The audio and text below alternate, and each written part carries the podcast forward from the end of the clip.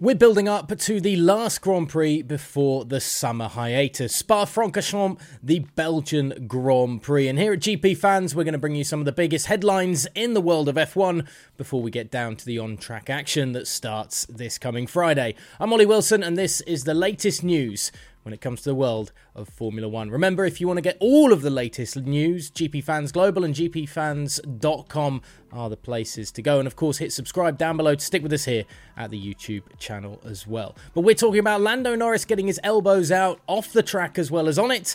And David Coulthard believes there was somebody performing even worse than Nyck de Vries in Formula One. Let's dive into it all.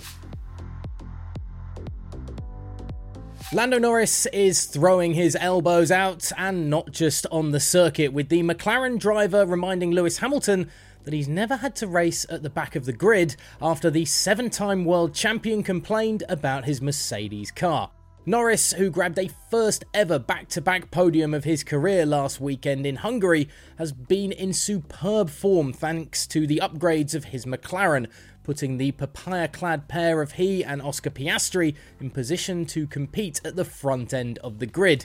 But the young driver couldn't help but have a jab at Lewis Hamilton, as the Mercedes man bemoaned the performance of his own vehicle. Mercedes were on pole here last year, and their car has been pretty good, said Norris. I know Lewis complains a lot about how amazing our car is and how bad theirs is, but they don't have a bad car and they haven't all season. Yesterday, Lewis complained of how tough it was finishing outside of first position. Try racing in 19th and 20th. He's never done that in his life.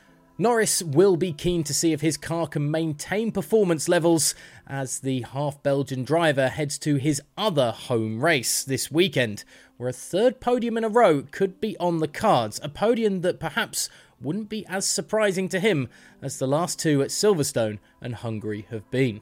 Elsewhere, David Coulthard is firing shots at a young driver on the grid as the former McLaren driver questioned the performances of Williams man Logan Sargeant. Sargeant is in his first year in the sport and has struggled with his Williams this season, while Alex Albon, his teammate, has consistently outperformed the American and perhaps the vehicle itself. Coulthard, now a TV pundit of course, believes Sargeant's underwhelming performances have been worse relative to his teammate than that of now former AlphaTauri driver Nyck de Vries before he was dropped by the constructor.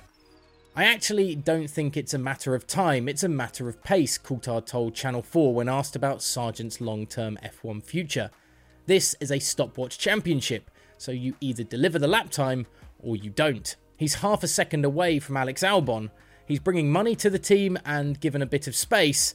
American, that fits, I guess, the overall growth of F1 right now. Sargeant is yet to take a point this season so far, and getting off the mark at Spa this weekend will surely be his aim, even if perhaps it's an unachievable goal before the summer break. Is the American walking a tightrope with his future already in the sport?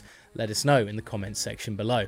And finally, a new F1 documentary about AlphaTauri is set to be released in September, with Venice providing the backdrop for the film's premiere. The film, Whatever It Takes, looks into the team's origin and successes in Formula One, highlighting a number of the drivers that have come through the ranks of the constructor, including, of course, Max Verstappen, over the last two decades. Now, even if you can't get to Venice in September for the premiere just after the Italian Grand Prix at Monza, you will get a chance to watch the film on the team's YouTube channel for free after the initial release. Is AlphaTauri the team you really want to see an F1 documentary on?